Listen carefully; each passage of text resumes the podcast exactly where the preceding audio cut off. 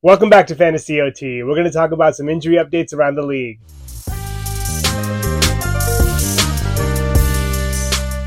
To kick things off, let's talk about Austin Ekeler. Ekeler is set to miss his second week in a row, and I'm not sure how close he is to coming back into the lineup.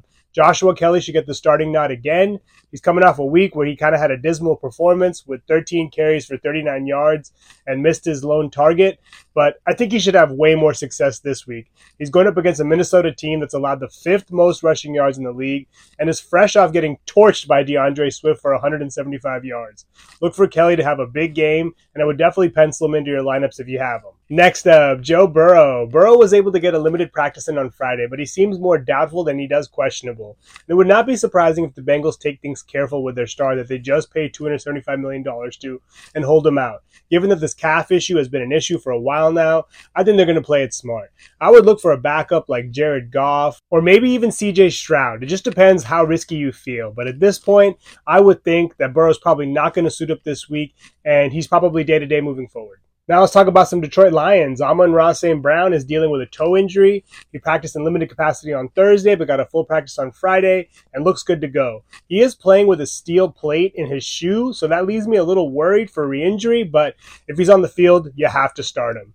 Next, Josh Reynolds. Josh Reynolds was dealing with a groin injury early in the week, but he had limited practices to start and then ramped up to a full practice, and he seems good to go. At this point, based on how he's played, I would put him in your lineups as a WR3 if you have him. Lastly, David Montgomery. David Montgomery set to miss this week with a thigh bruise, and I think he may miss a couple more games just based on how he said he was feeling. This is a big upgrade for Jahmyr Gibbs. He's going to be a workhorse, at least for this game and maybe the next couple games.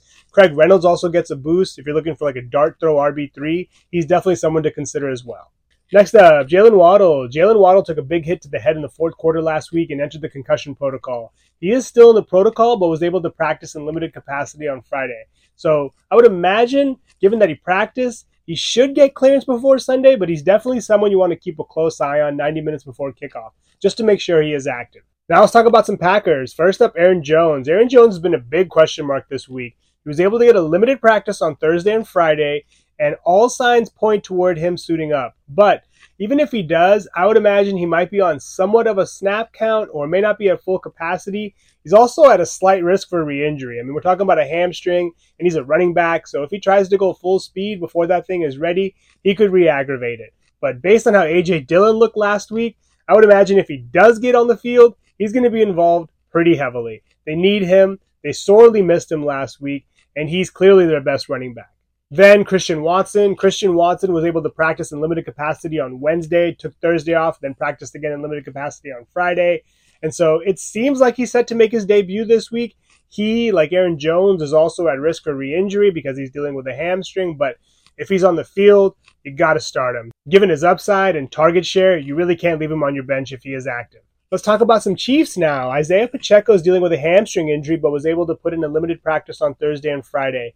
It seems like he's going to suit up as well, but maybe for insurance, if you can, I would grab Jerick McKinnon off the waivers if he's available. I don't think CEH is worth grabbing just because he's been so phased out and he clearly isn't that good. But if Pacheco suits up, I would go ahead and start him. He has a great matchup against Chicago. If he doesn't, I would consider plugging and playing Jerick McKinnon just because the matchup is so enticing. Then the other chief that's dealing with an injury, surprise, surprise, is Kadarius Toney. He's dealing with a toe injury. He missed practice on Wednesday and Thursday but then practice in limited capacity on Friday. I would bench him at this point. He's been so hard to trust this year between the drops, missing so much time in training camp, not being on the same page with Patrick Mahomes, and just given how much the Chiefs have been spreading the ball around, it's hard to trust any pass catcher in Kansas City. Let's stay in the AFC East. Jakobi Meyers cleared concussion protocol, practice this week, and is a full go. Also, Davante Adams, who was being evaluated for a concussion, got clearance pretty early on in the week, doesn't have an injury designation, and should also be a full go. Next, Anthony Richardson. Richardson was not able to clear the concussion protocol and is set to miss this week. Gardner Minshew will get the nod. And I don't think it's much of a downgrade for any of the playmakers. I mean, that's basically only Michael Pittman and Zack Moss. But the Colts should still be competitive, and I would imagine that Richardson should be back in the lineup next week. Let's talk about some Titans now. DeAndre Hopkins, who's been nursing an ankle injury, was able to get a limited practice on Thursday, but then missed Friday.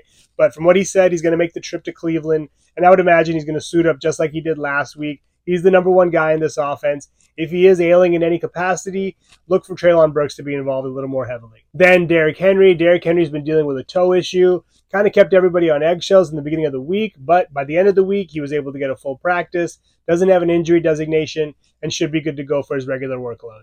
Next, the rookie phenom, Puka Nacua. Nacua's been dealing with an oblique injury. Just like last week, he was limited in practice on Friday. This week, but he ended up suiting up last week, so I would imagine he's going to follow the exact same formula. He should be good to go on Monday night against Cincinnati, and if he's on the field, he should be a target hog just like he has been. Next, Amari Cooper. Cooper seemed like he wasn't going to play last week. He's been dealing with a groin injury, and he also picked up a shoulder injury coming out of that game. But he ended up suiting up last week, caught 7 of 10 targets for 90 yards, and played 74% of the snaps. So he doesn't have an injury designation anymore. It seems like he's going to be a full go this week. And I would imagine he's going to be relied on even more heavily moving forward, given that Nick Chubb's no longer in the lineup. Next, Justice Hill. Justice Hill was not able to practice this week. He's dealing with a foot slash toe injury, and so this backfield is pretty much Gus Edwards to lose. Um, I would imagine Kenyan Drake or Melvin Gordon should be called up from the practice squad, and it'll be sprinkled in here and there. But all of the running should pretty much go through Gus Edwards. Another Raven that's out is Odell Beckham. He's dealing with an ankle injury. This should mean a pretty good upgrade for Zay Flowers, Rashod Bateman, and even Nelson Agholor. Agholor proved to have some value last week, and if you're looking for a dart throw WR3, he's someone to consider as well. Next up, Zay Jones. Jones is out this week with a knee issue, so I would imagine this is a good boost for Christian Kirk. Calvin Ridley's already the number one, but he'll probably get some more targets, and even Evan Engram should see some more work. Next uh, up, Brandin Cooks. Cooks had no injury designation coming out of this week. Seems like he's over his MCL issue. He's going up against the Cardinals, who have a bottom 10 defense. So I think he has a pretty good chance to make his first splash as a Dallas Cowboy. Next up, this one's pretty interesting. Kenneth Gainwell. Gainwell has no injury designation after dealing with a rib issue. In week one, he seemed like he was the guy getting 18 touches and playing 62% of the snaps. And then last week, like we saw, D'Andre Swift looked like D'Andre Swift. So it's going to be really interesting to see how Nick Sirianni splits up the touches this week. I can't imagine that Gainwell's going to be phased out completely, but Sirianni said they're going to go with a hot hand. But I don't think Gainwell did anything to hurt his chances of at least locking down passing down work. I should mention they are going up against Tampa, which is one of the best rushing defenses in the league. So even if he does get a moderate workload, temper your expectations. Lastly, this doesn't really affect this week, but Kyler Murray is eligible to come off the pup list after next week. But from what it sounds like, he's not going to be playing in week five. I would imagine they're going to take things slow with him. And if they continue to lose, they may just be conservative and keep him on the shelf for most of the year so they can get that number one pick. That's some injury news and updates around the league. Thank you so much for watching. Please subscribe and let me know how this information affects your roster in the comments below.